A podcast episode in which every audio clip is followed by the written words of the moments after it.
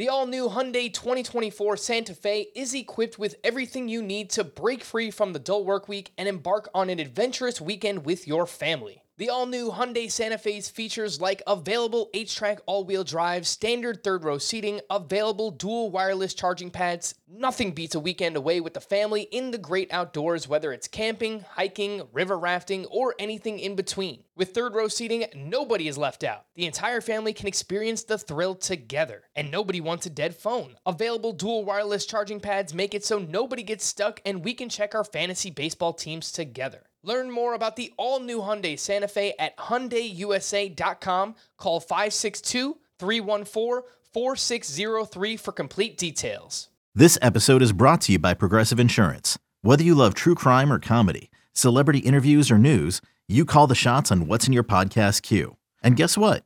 Now you can call them on your auto insurance too with the Name Your Price tool from Progressive. It works just the way it sounds you tell Progressive how much you want to pay for car insurance, and they'll show you coverage options that fit your budget. Get your quote today at progressive.com to join the over 28 million drivers who trust Progressive. Progressive Casualty Insurance Company and Affiliates. Price and coverage match limited by state law. Welcome to the Fantasy Baseball Today podcast from CBS Sports. and first pitch crushing Got a fantasy question? Email fantasybaseball at cbsi.com. Get ready to win your league. Where fantasy becomes reality. Now, here's Frank, Scott, and Chris. What's up, and welcome into Fantasy Baseball today on Monday, May 22nd. I am Frank Stampfl, joined by Scott White. Today on the show, we're going to recap all of this weekend's action, big waiver wire ads. Luis Severino made his return starter sit questions, and much more. Before we get started, please like this video and subscribe on YouTube if you haven't already. And if you're listening on the audio side, download, follow, and leave a five star rating on Apple or Spotify. Let's jump in. Holy cow! How about that? How about it, Scotty? What's going on, man? Uh, oh my goodness gracious, for the weekend. Okay, let's go with Christopher Morel. Christopher Morel hit a home run Sunday. You know, at this point, I can't even really say, oh my goodness gracious about it because he's hit a home run in eight of the 11 games he's played since getting called up from the minors. It's been as regular as anything can be.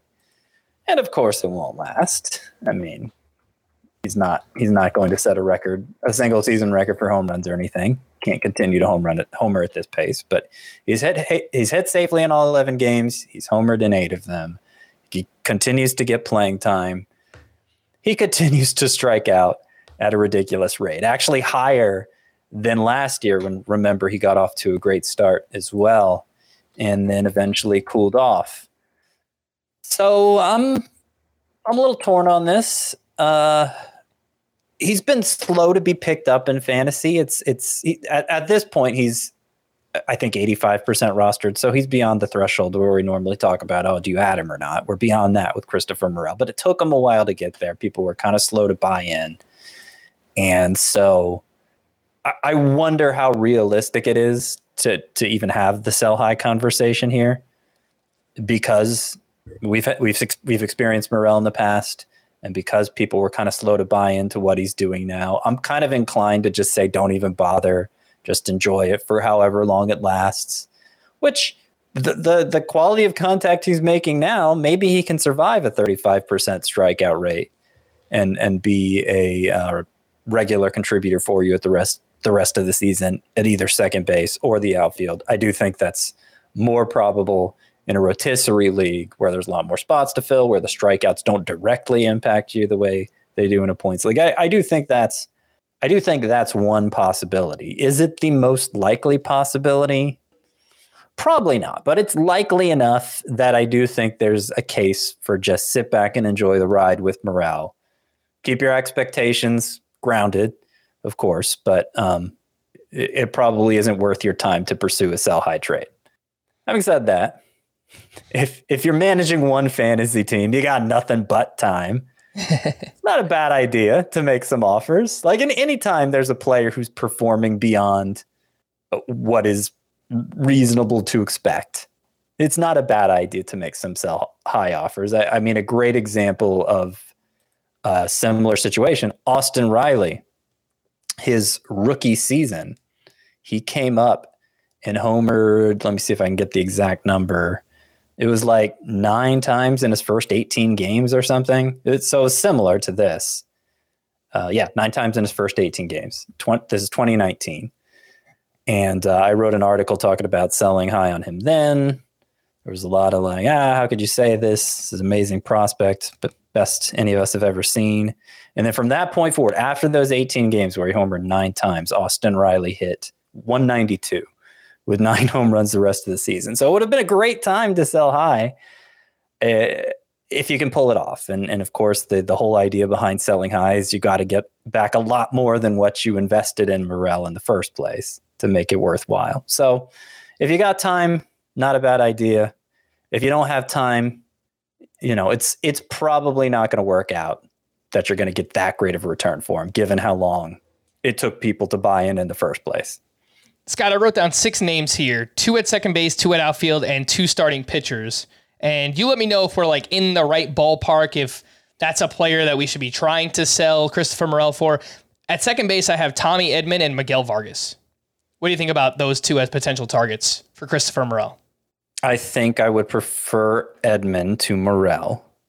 Uh, I think you could start aiming higher than that because Edman's not performing up to expectations. So that's almost like a combo buy low on Edman, sell high on Morel. And let me double check just to make sure Edman isn't losing too much playing time because Paul DeJong's been getting the majority of playing time to shortstop. I, I imagine we'll talk about him later. Paul DeJong crushing it. Yeah, well, we'll talk yeah. about that. Edman, it seems like he's mostly been playing every day. He sat out on Friday, but I, I think he was dealing with an injury. Mm-hmm. Uh, but he's up to six homers yeah. and six steals and, and 273. So all of a sudden, Edman's numbers kind of look like Tommy Edman. So if, if you're forcing me to pick one of Edman and Morel rest of season, I will pick Edman. But I am going to take Morel over Miguel Vargas, even in a points league where Morel is disadvantaged and Vargas is advantaged. Okay, fair enough. A few outfielders. Again, these are potential buy low and selling high on Morel. Teoscar Hernandez and Starling Marte. Yeah, I really hate the way they've both been performing so hard uh, so far. If it's a deep league, I'll, I'll take Marte or Teoscar Hernandez. I just think they're they're higher probability plays. Talking rest of season. If it's a shallow league and you can afford to swing for the fences, so to speak, and you want to if you, and you want to gamble on that lower probability outcome of a true Christopher Morel breakthrough, I, I think that's fine in a shallower league. Okay. And then a few starting pitchers I wrote down who are both, you know, borderline top 40, top 45 starters Hunter Greene and Jesus Luzardo. Uh, well, I mean, it just depends how much you need pitching. I think, I think given that there's a shortage of pitching around the league, you're probably not going to get much better pitching than that for Morel. And, and so I think it's fine if, if you just want to cash in on some pitching, some high upside pitching there in both who've underachieved so far. Again, it doesn't hurt to aim higher to start out. And yeah. then, you know, if those if those offers get rejection rejected, then maybe you eventually settle on like a Greene or Luzardo in return. But I think that's fine if, if pitching is a greater need for you. Oh my goodness gracious for me from this weekend. Michael Kopech had his best start of the season by far up against the Kansas City Royals. Eight shutout innings, only one hit allowed, zero walks to 10 strikeouts, 20 swinging strikes on 98 pitches, with 15 of those coming on the fastball. And Scott, when I was looking this over, I had your quote ringing through my head is if you can get whiffs on the fastball, you must have pretty good upside. 15 whiffs on 20 pitches, uh, on 20 of those swinging strikes, specifically on the fastball. It was very impressive for Kopech. Only allowed one hard hit in this game. Uh, the velocity was up on the fastball, nearly one mile per hour. The slider was up a mile and a half.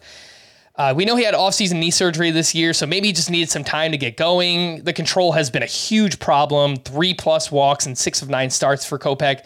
But clearly, that wasn't an issue here. Zero walks, only the one hit. All those whiffs, 44% rostered. And at the Guardians this week, Scott, which on paper is a fantastic matchup, what do you think about Michael Kopech and the potential of adding him after this weekend? I have some renewed hope for Kopech. I don't think it's like a huge priority at, to add him. Like for instance, we don't have a lot of faith in Michael Lorenzen, but I do have him as a two-star pitcher, uh, uh, as a sleeper this week, making two starts, coming off two really good starts. And so, you know, when I was deciding between do I pick up Michael Lorenzen to stream him for this one week or do I pick up Michael Kopech as a potential maybe year long solution? Like, I don't have enough faith in Kopech that I was opting for him in most cases. But I do think there is renewed hope for him now after I was pretty much out on him like coming into this year and, and certainly the way he started this year that that seemed like a, a wise choice. But yeah, he's throwing the fastball harder. He's he's relying on it more in a lot of these starts, 70% of the time sometimes. And it's it's he's getting whiffs at a nice rate with it. If he could cut down on the walks, then I, I think he'd really be onto something. But that that hasn't, you know, apart from this start this weekend, where uh, how many walks did he end up having?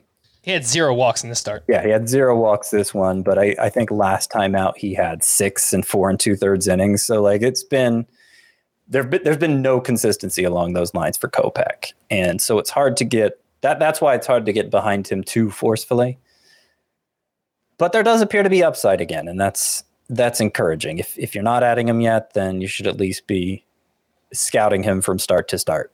On the Michael Lorenzen versus Kopech, I think it comes down to like how desperate are you right now? If you really mm-hmm. need pitching help this week, then I agree right. with you. I would go with Lorenzen, but I still do think that Kopech has more upside rest of season. If you know maybe this is a catalyst or or something that can really you know, kind of set him off and, and get him going for the rest of the year. Uh, a couple other names that have emerged, emerged this weekend, Scott. Waiver wire pitchers. We just spoke about Kopech. Reid Detmers had a tied a career high with 12 strikeouts up against the Twins, five and two thirds. Still allowed three earned runs with three walks in that one, 24 swinging strikes on 105 pitches.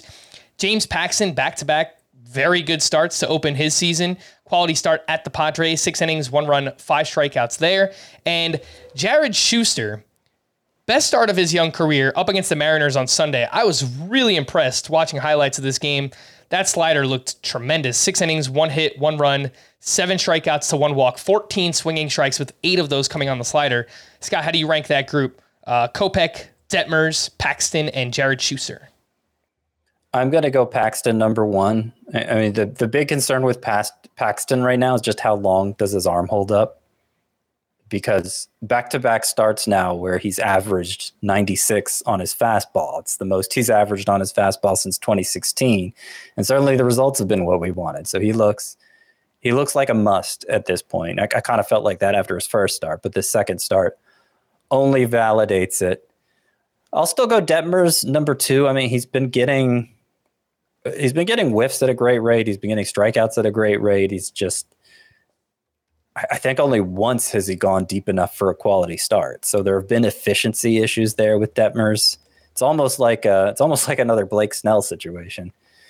Uh, but that I, I mean that that points to a lot of upside. That that I, think there's I think there's less for Detmers to overcome to become a mainstay in fantasy than uh, than maybe there is for for Kopech or who is the other one? Shuster.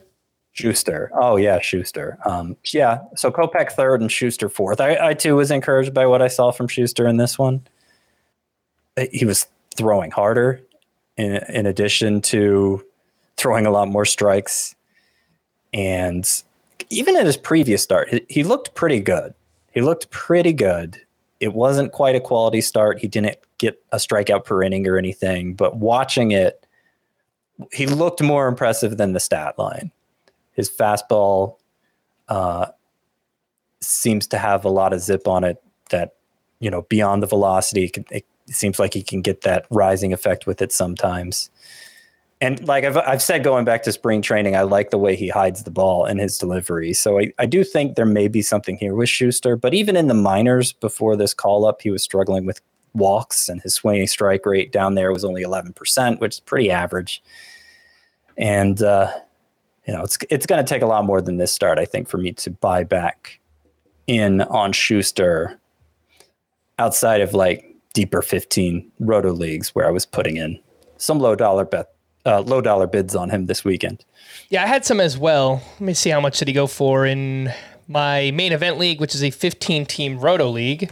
Uh, he went for $54 out of a thousand. So right around 5%. More than I would have gone. Yeah, I mean, it was. I, I'm basically limited to like low teens or single digit bids at this point because I spent a lot of money on Bryce and Mason Miller. Uh, but yeah, I, I clearly was not going to spend that much on him. Uh, but yeah, just to give you an idea of uh, what people are looking at for Jared Shuster in deeper leagues. Scott, you mentioned the name Blake Snell while um, talking about Reid Detmers, and think it's probably time to bring him up again because uh, he got rocked again this weekend. Four innings pitched, five hits, two walks six earned runs, two more homers allowed, eight swinging strikes uh, for Blake Snell in this start. He allowed seven hard hits, 91.9 average exit velocity. The numbers are bad, Scott. The numbers are really bad for Blake Snell. 5.40 ERA, a 156 whip. He's over a strikeout per inning, but five walks per nine. The FIP is 5.57. Like none of the underlying numbers like him. The swinging strike rate is down this year. Velocity is down like one mile per hour as well.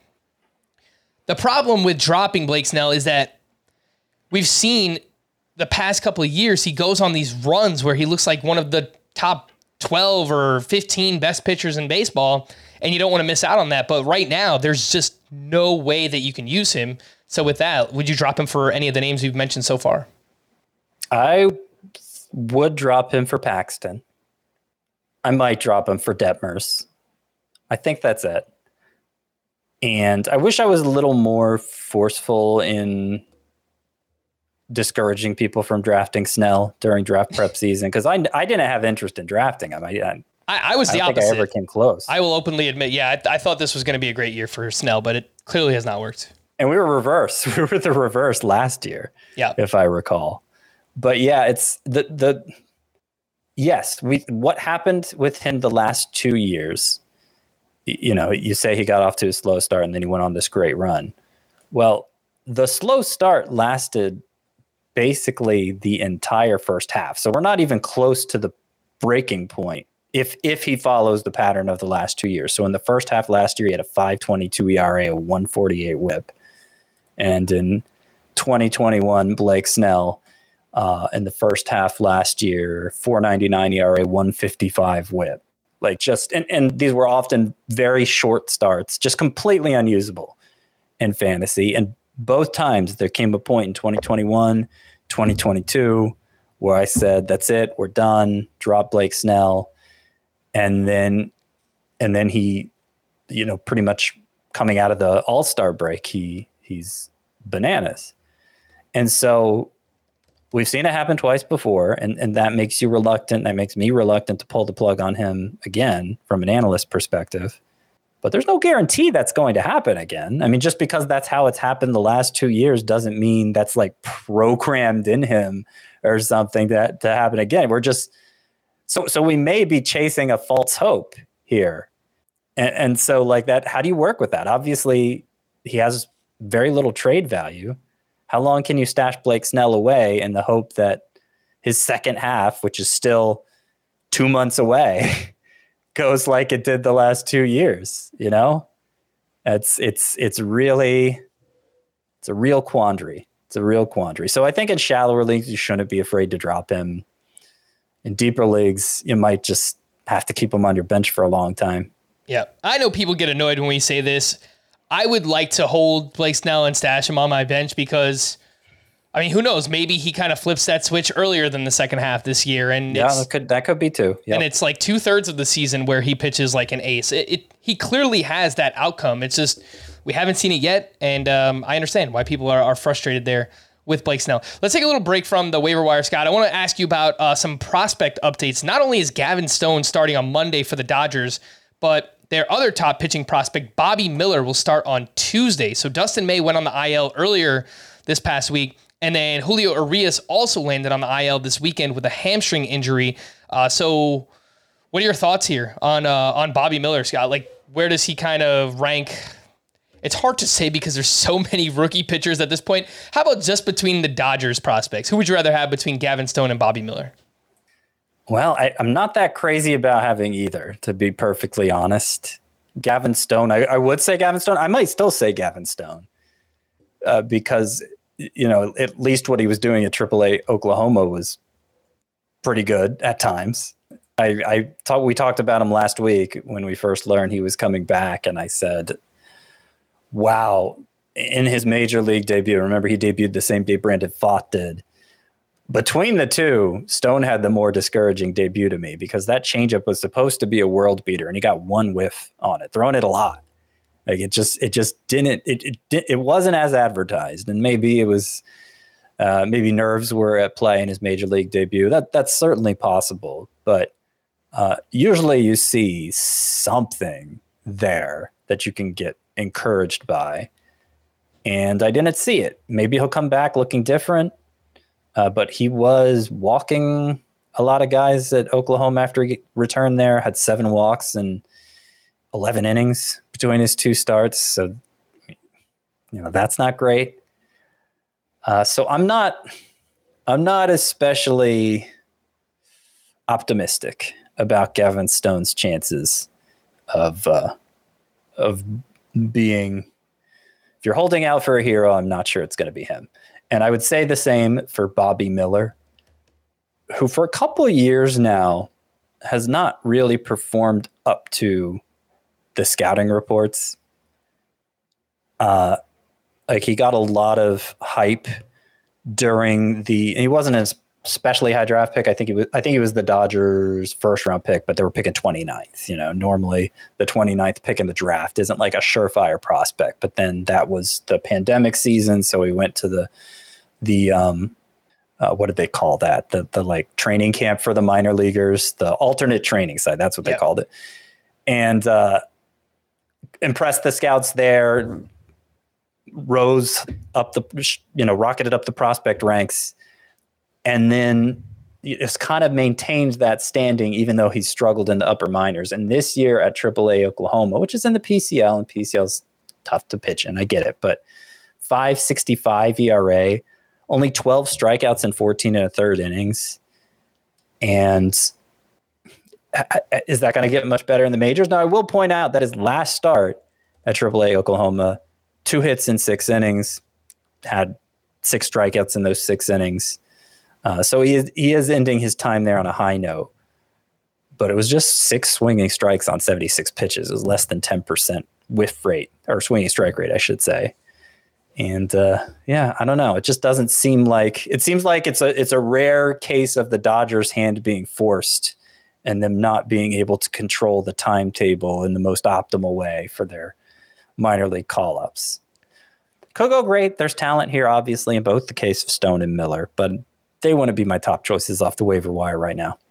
Yeah, I was encouraged by that last start, Scott. As you mentioned, the results were good, not many whiffs, but uh, I know Bobby Miller was coming back from a shoulder injury, so maybe those first three starts, he's you know kind of working his way back into things, and, and this last start, maybe he was feeling better or whatever. But uh, something else. Even even last year in the minors, he had a 4.25 ERA. It was well yeah. more than a strikeout per inning, but it's not like he dominated. Yeah, and I worry with the the injury to Julio Urias. It's a hamstring.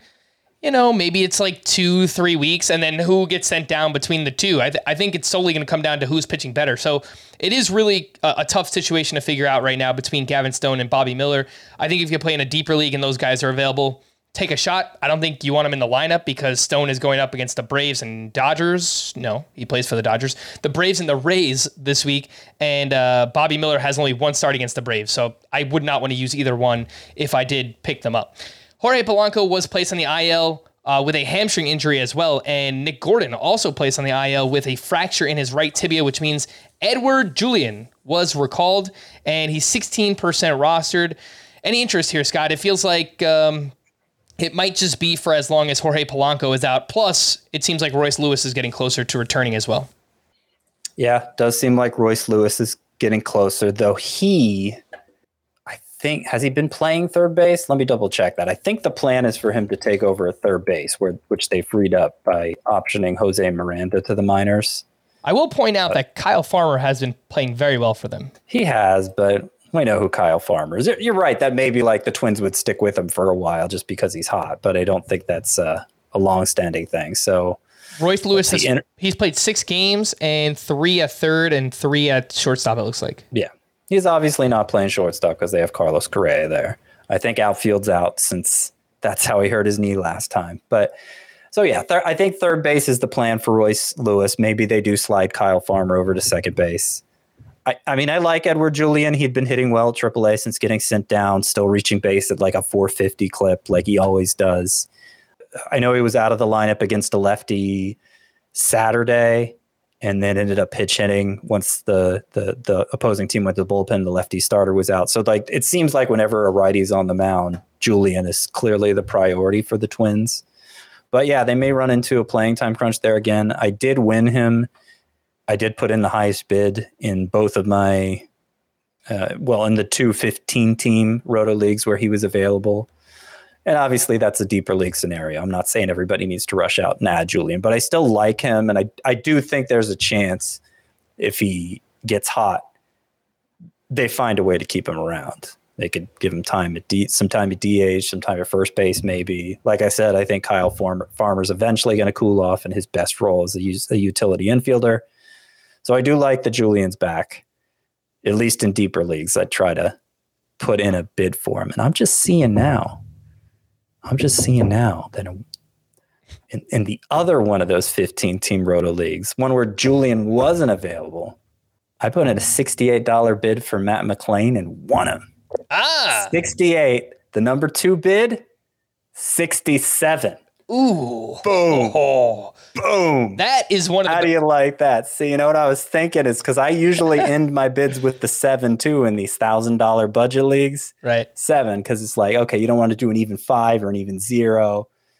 But if you go one up from that, everybody's going to go up. You got to go two up. And this time I was thinking, you know, everybody knows to go two up now. So I'm going three up. I'm going 68, baby. And it worked. Ah, Yes. that that is a great feeling. I would say that and th- throughout the draft, if you're debating taking a player in one round and they fall all the way back to you in the next round, that is also one of the best feelings in fantasy. So good work there. I was going to bring out Matt McLain and talk about how much he went for in my other leagues. He went for $32 in Tout Wars. That's a 12 team head to head points league. That's 32 out of a thousand. So about a $3, uh, 3% bid. In my NFBC main event league, 15 team roto, 193, pretty aggressive there. And uh, in TGFBI, that's another 15 team roto league. $88. So, based on that, it seems like you got a pretty good discount on Yeah. Matt McLain, Scott. So, good job. Yeah. Uh, one, right. one other prospect note here Orioles outfield prospect Colton Cowser was placed on the minor league IL with a quad injury. So, unfortunately, we won't be seeing him anytime soon. Let's take a break. And when we return, we'll get back into the waiver wire here on Fantasy Baseball Today. Robert Half research indicates 9 out of 10 hiring managers are having difficulty hiring. If you have open roles, chances are you're feeling this too.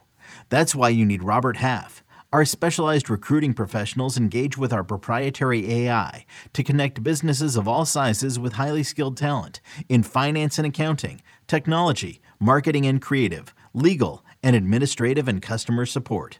At Robert Half, we know talent. Visit RobertHalf.com today. Okay, picture this. It's Friday afternoon when a thought hits you. I can spend another weekend doing the same old whatever, or I can hop into my all new Hyundai Santa Fe and hit the road. With available HTRAC, all wheel drive, and three row seating, my whole family can head deep into the wild. Conquer the weekend in the all new Hyundai Santa Fe. Visit HyundaiUSA.com or call 562-314-4603 for more details. Hyundai, there's joy in every journey. Welcome back, and let's get into the waiver wire and back into starting pitcher. A few low ceiling type options in Miles Mikolas, who put up who's put up back to back quality starts. He was up against the Dodgers this weekend, seven innings, three runs, two strikeouts. Quietly over his last seven starts, Mikolas has a 2.90 ERA and a 1.21 WHIP, but comes with very low strikeouts, and the underlying metrics don't really believe in it. Kyle Gibson turned in one of his best, better starts of the season at the Blue Jays, seven innings, one run, five strikeouts there. Cal Quantrill with a near quality start at the Mets, five and two thirds, three runs, six strikeouts, zero walks. And over his last four starts has a 277 ERA. And Michael Wacha is dominating right now. Strong start up against the Red Sox, six shutout with four strikeouts to one walk. He is down to a 3.58 ERA and a 115 whip on the season. 72% roster. Scott, how do you rank this group? Again, lower ceiling type options Mikolas, Gibson, Quantrill, and Wacha. So I think these are better thought of as streaming options, probably permanently. I know Miles Mikolas was basically a must start pitcher last year. Uh, but as you point out, he's he's reverted to kind of where he was before last year, where he can g- give you quality starts sometimes, but with unappetizing underlying stats for the most part. So I'm I'm not especially uh, moved by what he's done here recently. I would say if you're going to make a play for one of these guys as potentially being something more than a streaming option, at this point, I'm willing to say Wacha because I mean, not only has he been on just a great run here in general, uh, but he started to get he started to get whiffs at a nice rate.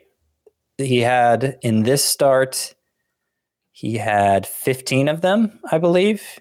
14. 14 on 88 pitches. Still a good rate. He had 10 on the changeup alone, and that's two starts in a row where he's had 10 on the changeup alone. And this is a pitch that historically we've seen Wacha dominate with before. Remember, you may remember, or you may not, that earlier in Wacha's career, the first three years of his career, he was considered like a stud in fantasy. Uh, when he was with the Cardinals, first breaking in with the Cardinals, he was like must start level pitcher. It's been a while since we've seen Wacha at that level, of course, because this goes back to like 2015. But like that's that's how good his changeup was for him back then. Starting to get whiffs with it again. Combined one earned run in his last four starts now. Again, remember how I framed this at the beginning. It's it's most likely just a hot streak for a guy that we're going to consider a streaming option for most of the season. But there is also the fact Wacha last year in 23 starts had a 332 ERA. So I don't know. I don't know. Maybe Wacha's reborn. Maybe he's pitching. Maybe he's he's capable of getting results similar to what he got at the start of his career. I'll bet against it, but I think there's more hope for him than somebody like Mikolas, for instance. Would you take Wacha over any of the Kopech, Detmers, Paxton, Shuster group? Close call between him and Shuster, I'd say. I, would probably take Wacha over Shuster. Okay.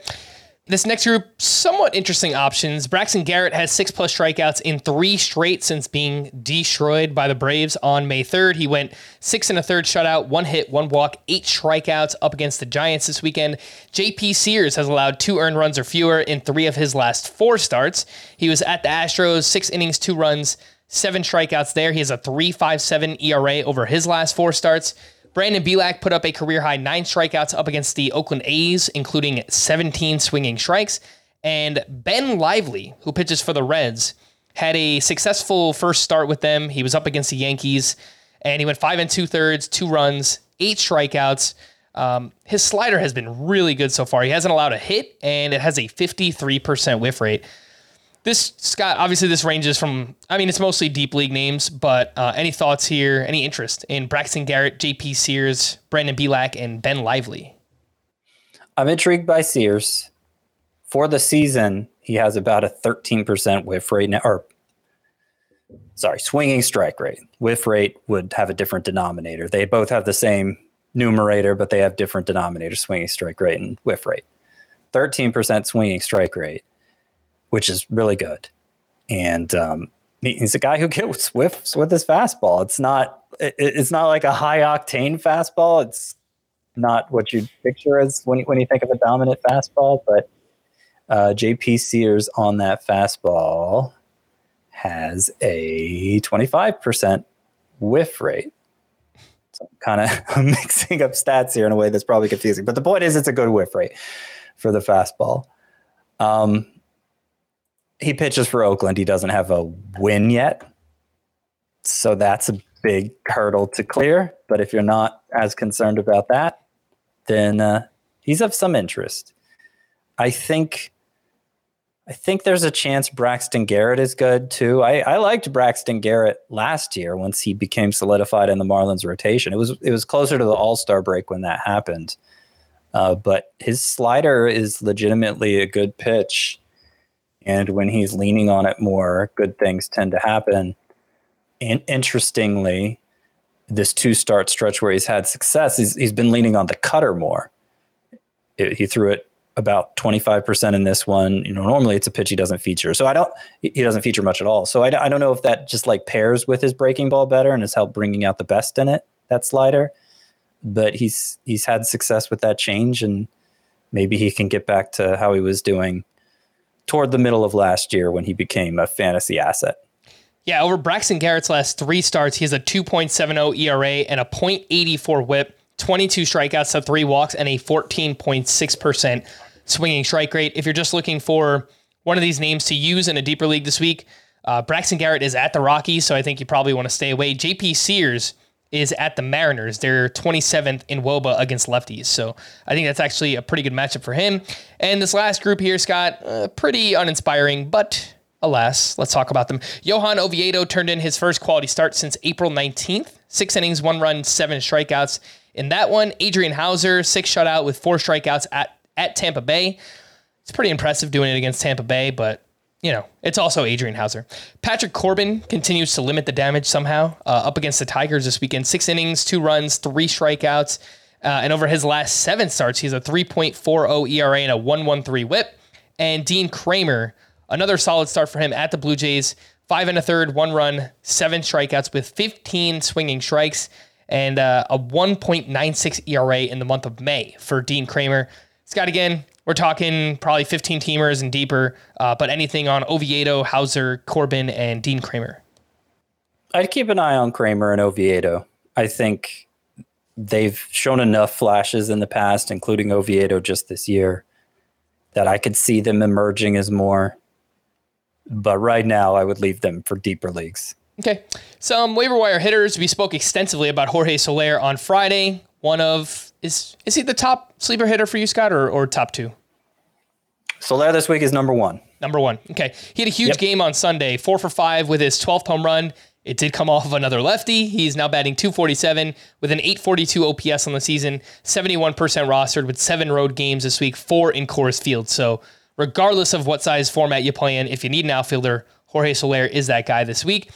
Two other names, Scott. I would say more so for five outfielder leagues. Bryan De La Cruz. We spoke about about him as well on Friday, but he hit a, he hit a home run on Friday. He stole a base on Saturday. He's got those great matchups coming up. And Marcell Ozuna has really turned his season around in the month of May. He's batting 333 with six homers and a 1095 OPS. Who would you rather have, Bryan De La Cruz or Marcell Ozuna?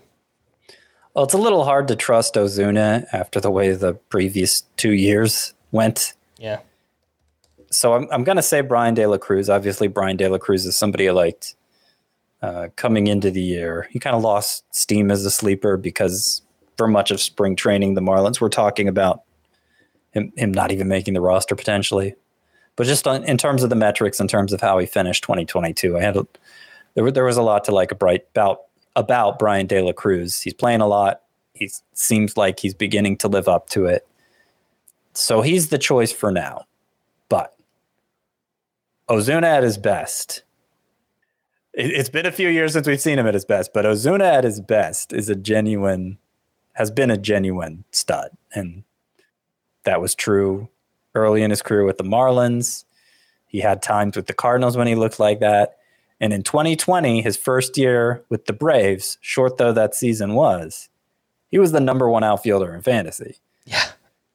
So, like, if you have a spot to play with, I, I think picking up Ozuna with the, this, the, the the way he's been picking it up at the plate. Um, the the same way you would pick up a prospect, the same way you'd pick up like a Brett Baty and keep him stashed away just in case he makes good on his potential. I, I don't think that's a bad idea. I haven't seen fit to do it in any of my leagues, but I, I don't think it's a bad idea because just like we've seen Ozuna be a stud in the past, like we've seen him collapse in the past and come out of it and regain stud status. So this is he's he's had kind of an up and down career, and and he may be back on the upswing. I think it's. I don't think you have to squint too hard to uh, um, envision that possibility. Speaking of up and down career, Scott Paul DeJong, who we mentioned earlier, two for three with a walk added, and his seventh home run of the season on Sunday. He added four RBI and four runs scored. Truly a massive game. He's now batting 282 with a 954 OPS. He's 12% rostered. I know you like the Cardinals matchups this week as well. It looks like, I mean, the quality of contact looks pretty good right now for DeJong. Uh, 11.5% barrel rate, a career high 46% hard hit rate as well. Are you buying this? Are you looking to add Paul DeJong in any leagues? You painted a rosier picture than I would paint looking at those same numbers. I, I actually had Paul DeJong in the 2014 in the Skyway Dynasty League, the 2014 points. I saw picked him up for this I, week. I saw he was a free agent. I was like, why? Why'd you drop him? Because I don't believe in it. Yeah. All right. Ultimately, I, I mean, yeah, he had a good game Sunday, and he had a nice point total for me this week. He entered Sunday's game betting 129 in his previous nine games.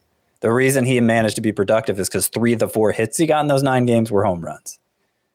So does that help mask the the 129 batting average he was putting up during that stretch? And yeah, average exit velocity entering Sunday's game, 88 miles per hour. That's pretty much in line with what he normally does. Max exit velocity, uh, you know, it's it's lower than what it was in either of the previous two years. You mentioned the hard hit, hit rate is a career high. The barrel rate is a career high.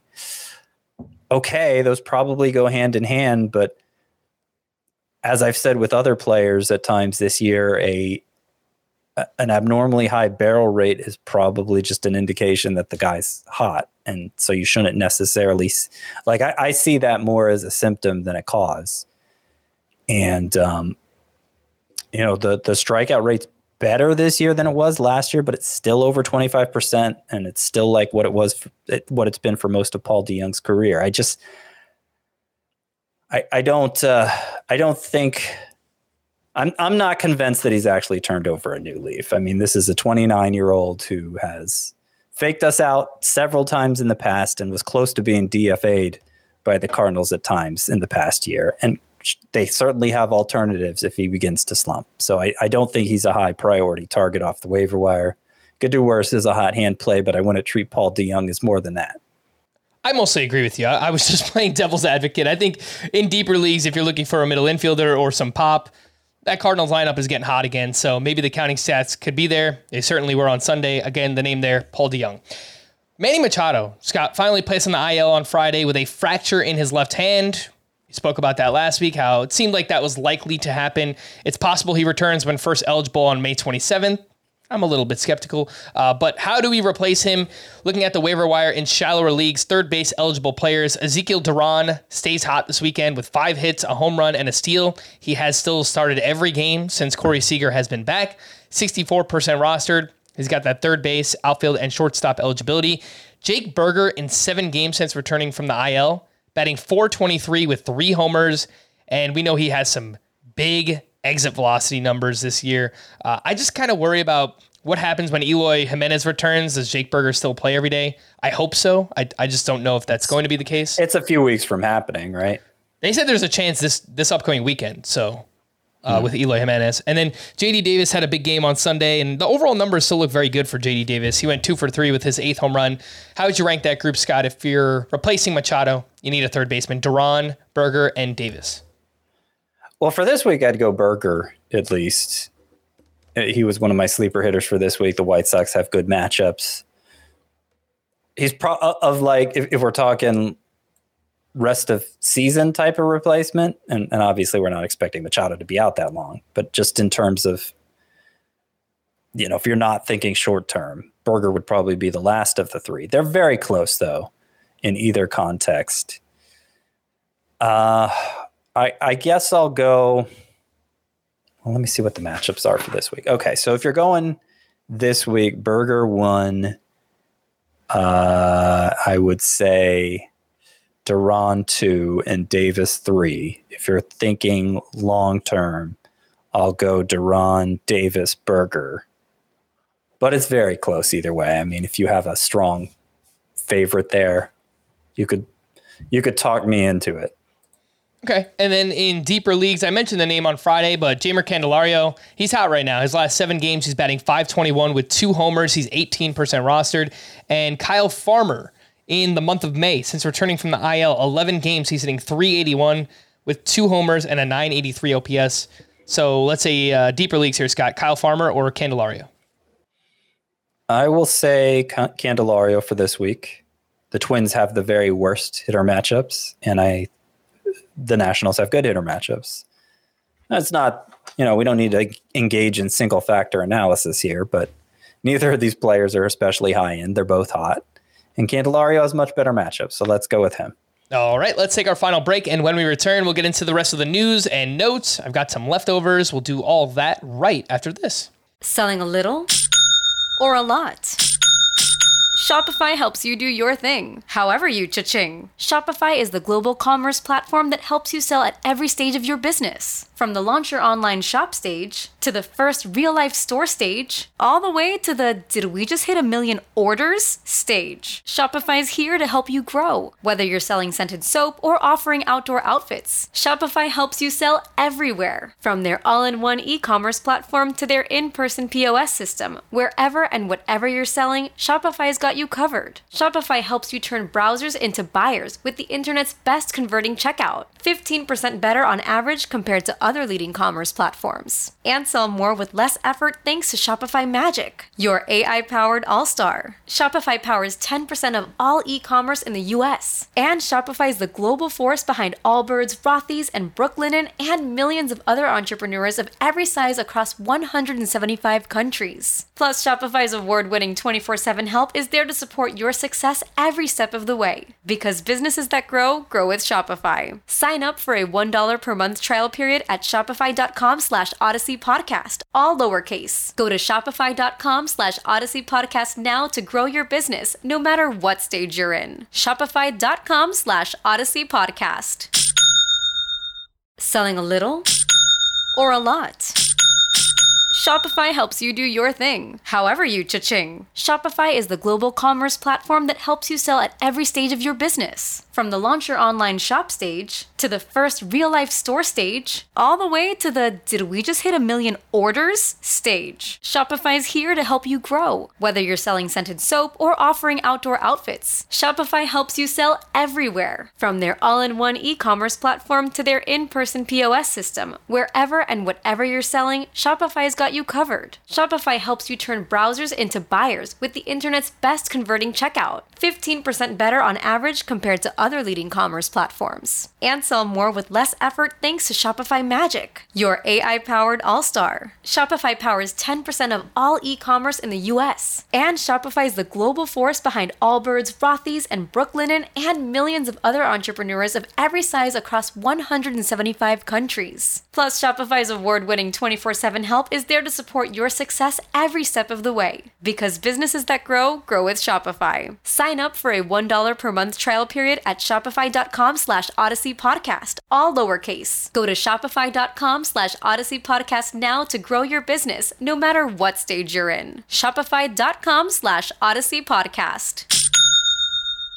Welcome back, and let's get into the news and notes from the weekend. Jacob DeGrom will throw a third bullpen session on Monday, and he could possibly throw to live hitters by the end of the week.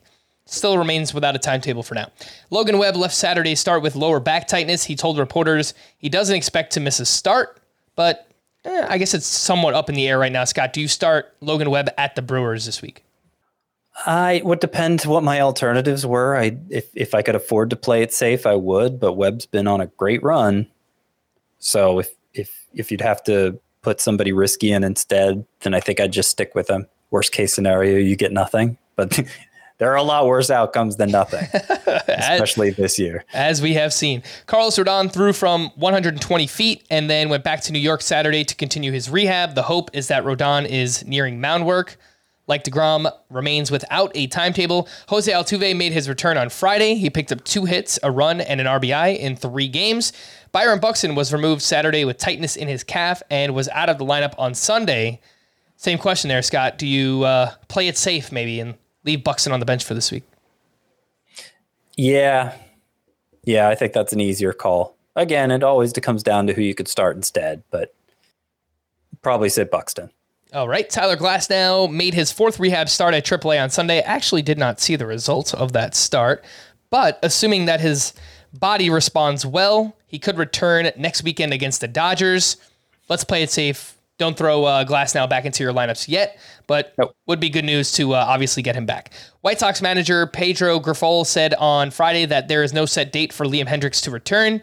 And I'm not really sure where they're at with that because Hendriks struggled in the minors and then he threw a live bullpen session on Thursday.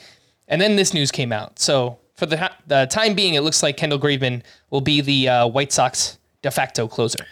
I got an update for you on Glasnow's line from today. You ready? What do you got? Six innings, Mm. two hits, Ooh, one run, oof. two walks, six strikeouts. And to get through those six innings, he only needed 67 pitches. 48 of them were for strikes. Uh, I was about to say, say something I shouldn't, but yes, that is uh, very encouraging for Tyler Glasnow. Love to see it. Matthew Liberatore pitched out of the bullpen on Sunday. Scott, what are the Cardinals doing? Welcome to the latest episode of What Are the Cardinals Doing? Well, I, I read this was a possibility going to the weekend. He would be available if needed out of the bullpen. Uh, but the plan was still for him to make a start if he wasn't needed. So I don't know. I guess now we don't know when he's going to start. They do have five healthy starters, so they don't need him to start this time through. But uh, they're they're trying to figure out a way to have their cake and eat it too with him. And um, once again, it backfired, considering he gave up two earned runs in his inning of work or whatever it was. Who's to say what he would do in his next start? But I just find the way the Rays with Taj Bradley and the Cardinals with Liberatore, the way that they've handled these young pitching prospects. You know, Taj Bradley was pitching well. They send him down. Liberatore, great first start. They use him out of the bullpen. It's like you have starters that are actively hurting your team right now. And instead of using Liberatore, you're using those players. So it's just very confusing usage in, in my opinion. Justin Turner left Friday's game with left knee, knee soreness and then missed both Saturday and Sunday. AJ Puk has upped his throwing distance to 90 feet. It's positive news, but he remains without a timetable. Uh, Brett Baty could shift to left field on occasion as the Mets try to find ways to get Mark Vientos into the lineup. Uh, Vientos has started just two of four games since getting called up. Astros GM Dana Brown said Lance McCullers' return is probably somewhere closer to the All Star break or after. So this is weird, Scott, because it seemed like things were trending up for McCullers, and then out of nowhere, it just kind of hit a wall and maybe even went backwards. So Apparently, there's a report Liberatore might pitch Wednesday still. That was um, the only thing I'm seeing on Twitter is that was somebody reported that before the game even started. This if he came out of the bullpen today, he'd still likely pitch Wednesday at Cincinnati, so that might be. Um, so he still might get a turn. I don't. I don't know that I'd want to use him, but they might get to have their cake and eat it too. yeah, I, look, Liberatore only threw one inning on Sunday, so I, I guess theoretically he still could start. Yeah, like his regular throw day or whatever. All right. So who did you actually ask me about? I was looking that Uh, up. Lance McCullers. Oh yeah, not he might not be back till after the All Star break. Yeah, it's kind of a mess. Forget that. Yeah, Yeah. I mean, I had I'd been stashing in the TGFBI, which is one of those 15 team leagues where uh, you don't have IL spots. No more. I dropped them. If you have an IL spot, he should be a good pitcher when he returns, but that's that may be two months away still. Yeah, same. I actually was stashing him in that same exact league, and I dropped him for Brandon Williamson. Let's see how that works out. Wade Miley is likely to be scheduled, uh, likely to be sidelined six to eight weeks with a strained rib cage. Seth Brown will rejoin the A's on Monday and is 22% rostered. For those in deeper category leagues, there is some power and speed there with Seth Brown. Darick Hall is getting close to a rehab assignment for the Phillies. He's not eligible to return from the 60 day IL until early June. Aaron Hicks was designated for assignment by the Yankees. Greg Allen was recalled. Eric Hosmer was designated for assignment by the Cubs, which makes you feel a touch better about Matt Mervis's job security throughout his struggles. Uh, Hunter Gaddis is expected to start Monday for the Guardians. Some suspected it could have been prospect Gavin Williams, but Aaron Civale is close to returning, so I don't think it makes much sense to uh, rush Gavin Williams to the majors yet. Joey Votto took live batting practice with AAA this weekend and could begin a rehab assignment soon. He's eligible to return May 30th. Doesn't mean that will happen, but Scott, this does throw a bit of a wrench in things for uh, the Christian Encarnacion Strand promotion if somehow Joey Votto makes it back to the team. Yeah, it does. I'm starting to lose a little bit of faith there that that's going to happen soon. Of course, you never really know. I can speak to that. Um, we, we we try to read into the signs. Like for instance, another discouraging sign here is that he's played mostly third base at AAA lately, a lot less first base than he was playing originally. So it doesn't seem like they're preparing him to take over a first base in the near term. But who knows? Again, that is Christian Encarnacion Strand. Ken Giles signed a minor league deal with the Dodgers. And players who went to the IL this weekend Cody Bellinger with a left knee contusion that's retroactive to May 16th. Mike Clevinger with right wrist inflammation, also retroactive to May 18th. LaMonte Wade with right wrist inflammation. Uh, Brad Keller with a right shoulder impingement. Peyton Battenfield with right shoulder inflammation, Zach Jackson with a flexor strain, and uh, Ross Stripling with a lower back strain, Joey Bart with a left groin strain. Scott Luis Severino made his debut on Sunday, and he looked pretty good. At the Reds, four and two thirds, one run allowed, five strikeouts with 12 swinging strikes on 75 pitches. Velocity looked good. He uh, didn't throw the cutter in this start. It was you know, a pitch that he used sparingly last year, didn't allow any hard contact. Do you start him at home this week against the San Diego Padres? I wouldn't mind it. I was pretty encouraged by this start he got oh i didn't write down the number here. Let's see if i can find it real quick. His so his changeup velocity was down notably from last year nearly two miles per hour. But that's it was down to the same velocity it was in 2017 which was his best season. And you know having lower velocity on your changeup isn't necessarily a bad thing. It can be a good thing uh, and and not- notably, his fastball got eight of his 12 whiffs on this one. If he was, if that lower velocity on the changeup helped the fastball to play up, you know, it could be a really good thing. It could be by design. And and as I said, the only time he's had is similar changeup velocity, the only year where he's had similar changeup velocity was 2017, which was his best year on record. So even apart from that, it was encouraging for Severino, but maybe that's another reason to be encouraged. Mm-hmm. Uh, he so he threw 75 pitches in this one. I would imagine his next start, maybe he's in the 80 to 90 range. So yeah, you know, five six the, innings, something like that. The Padres have struggled against right-handed pitching this year, so I'm not really worried about the matchup. Right. No, it's it's. I, I think the Padres offense is going to get better, but it's been bad so far. So mm-hmm. it's you could view it as a favorable matchup even. Starter sit these pitches, pitchers. Uh, Bryce Miller turned in a quality start at the Braves this weekend. Six and a third, three runs, four strikeouts. Did allow nine hard hits and uh, used his fastball 78% of the time.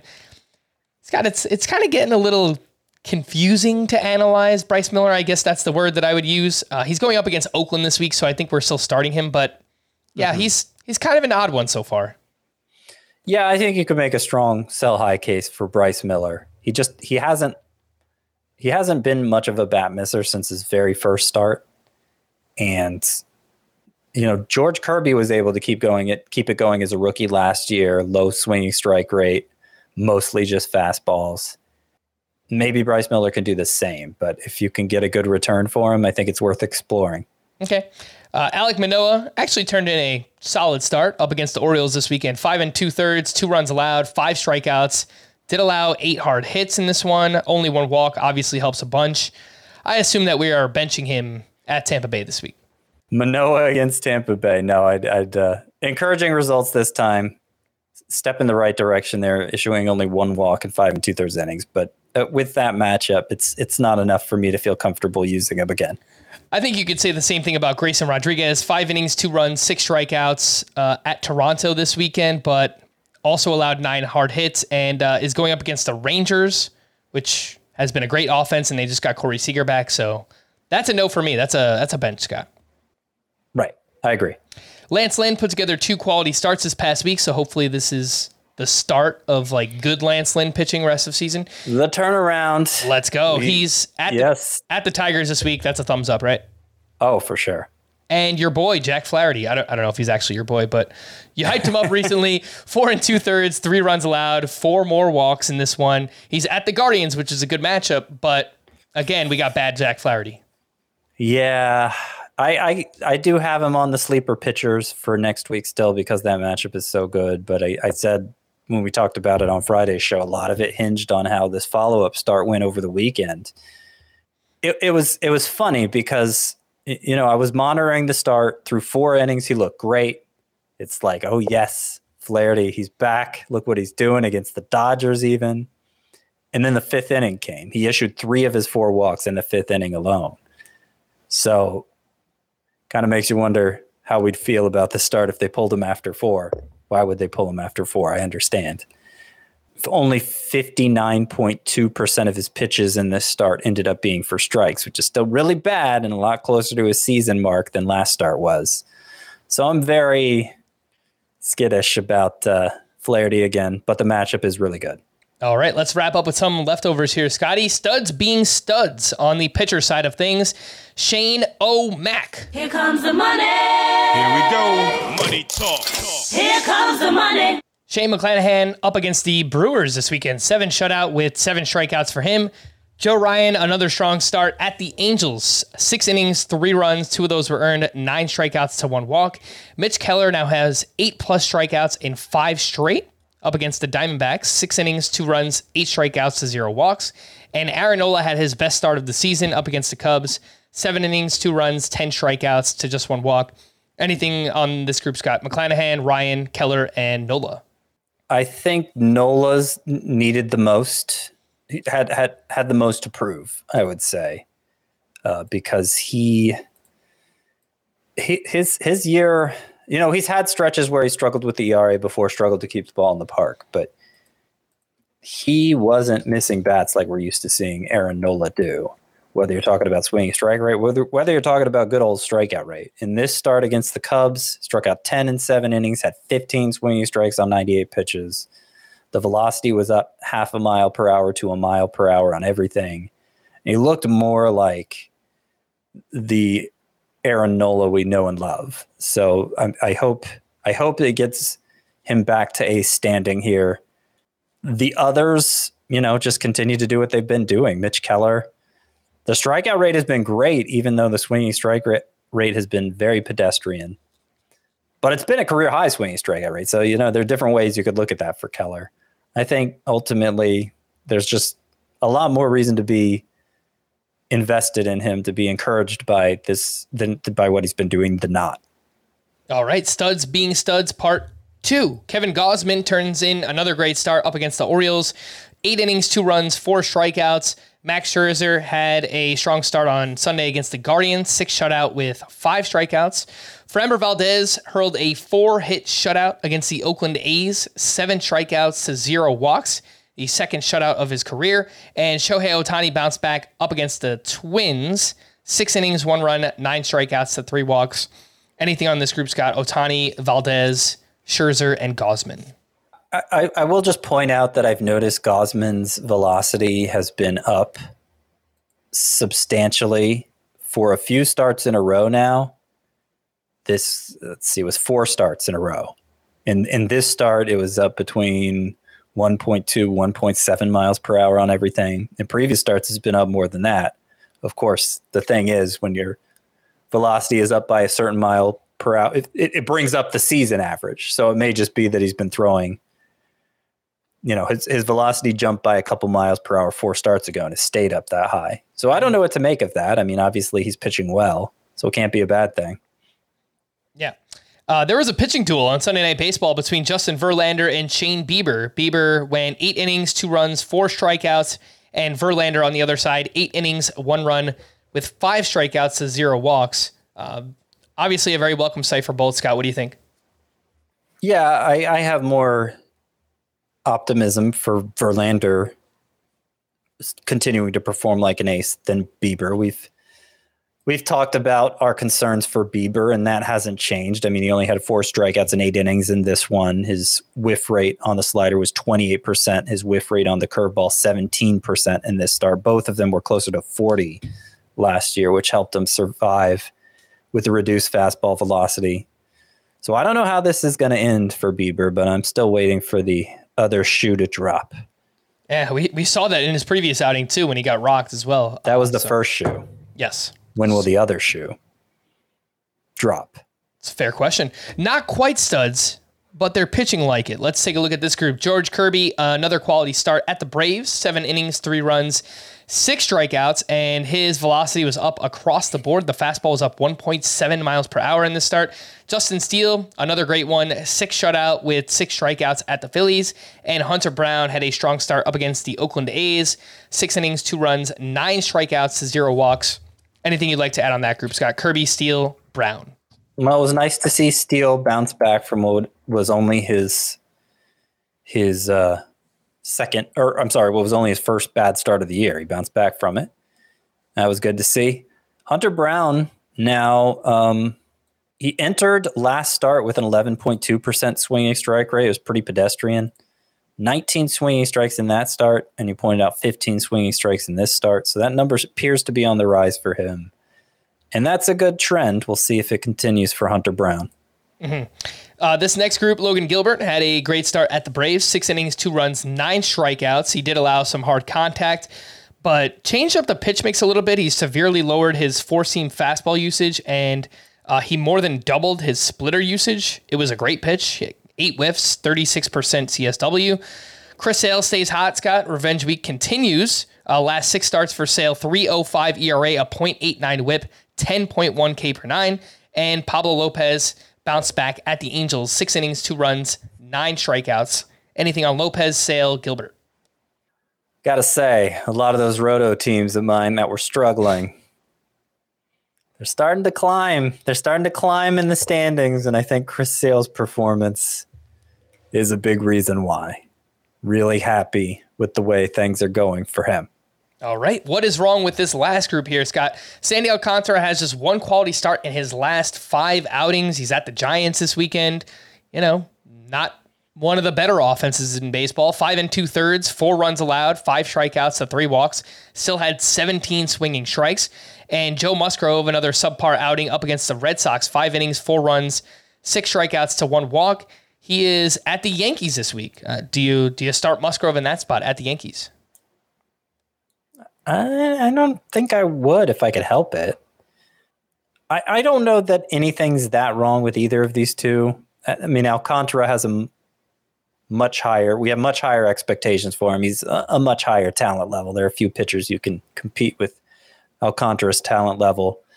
Uh, so you know, I, I don't see anything that wrong. Obviously, the results aren't where they we want them to be, but I think if you just stay patient with him, he'll come out of it and you'll be happy with the final outcome. And I think that's true for Musgrove too. I mean, Musgrove obviously, we're still talking about a really small sample for him. It is, I think part of the reason we saw pitchers struggle so badly early. I mean, obviously there were some environmental changes at work there, but and and maybe they were just having to adapt to that. And Musgrove is still in the early stages of it because of all the injury time he missed. So I'd be patient with him, but if you can afford to sit him for now, it's not a bad idea. A few bullpen updates here, Scott. On Friday, Jason Adam pitched in the eighth inning with a one run lead. Pete Fairbanks got the ninth, picked up his fourth save.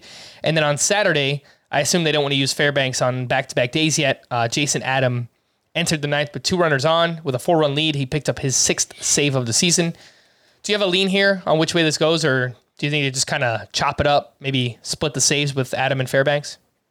No, I think Fairbanks is the one to have that the Adam save Saturday was pretty unconventional. But I do worry that he's going to interfere with Fairbanks more than before Fairbanks' injury. Okay. Uh, for the Guardians on Friday, this is kind of a sneaky storyline right now, Scott. Emmanuel Clase entered in the 10th inning with a two run lead. He gave up three runs on four hits, took his fifth blown save and fourth loss of the season.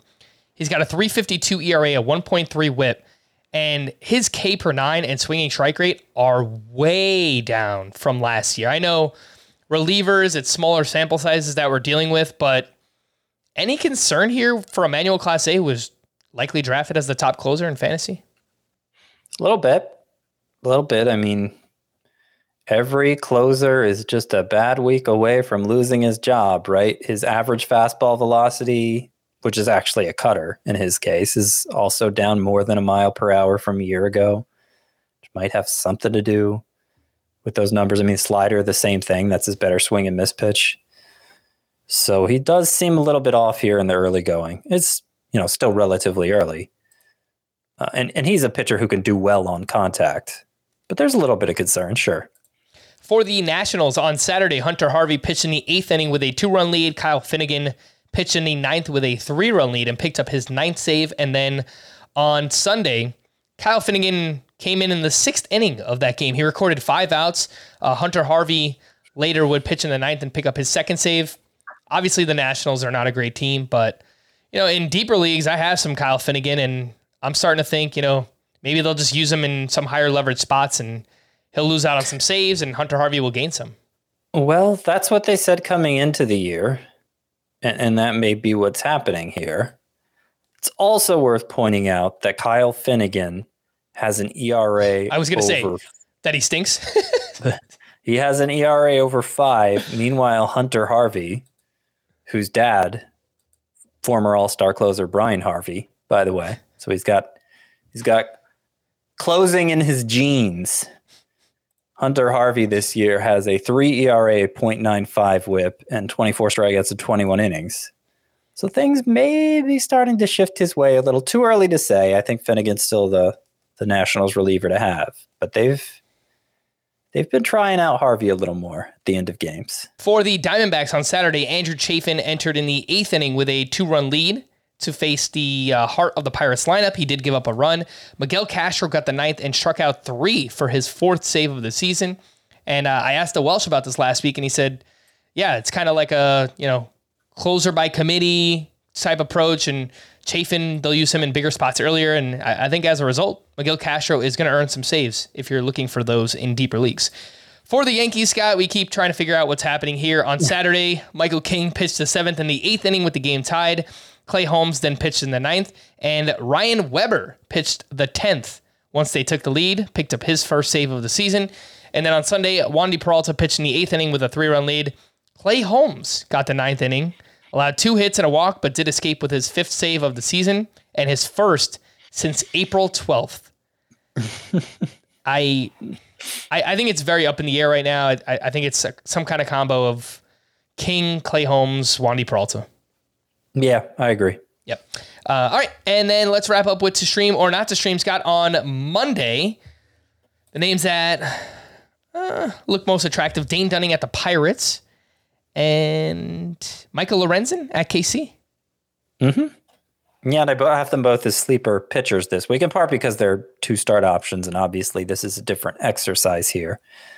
But yeah, I like their matchups, and they're good enough to take advantage of them.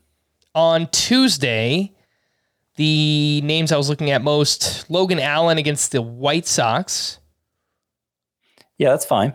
Brayan Bello at the Angels. I don't love the matchup, but I like the way Bayo has been pitching recently. ESPN has Liberatore at the Reds. I don't know if he's actually going to start on Tuesday though. Uh, it sounds like Wednesday's more likely. Uh, yeah. I'm, if you want to go, if you need to go real deep, Ryan Weathers at Washington, you could think about him. Marco Gonzales against the A's. Mm, not with the way he's been pitching lately. Yeah, I don't think so. All right, well, we're going to wrap there for Scott. I am Frank. Thanks as always for tuning in to Fantasy Baseball today. Please make sure to follow and leave a five star rating on Apple or Spotify. We'll be back again tomorrow. Bye bye.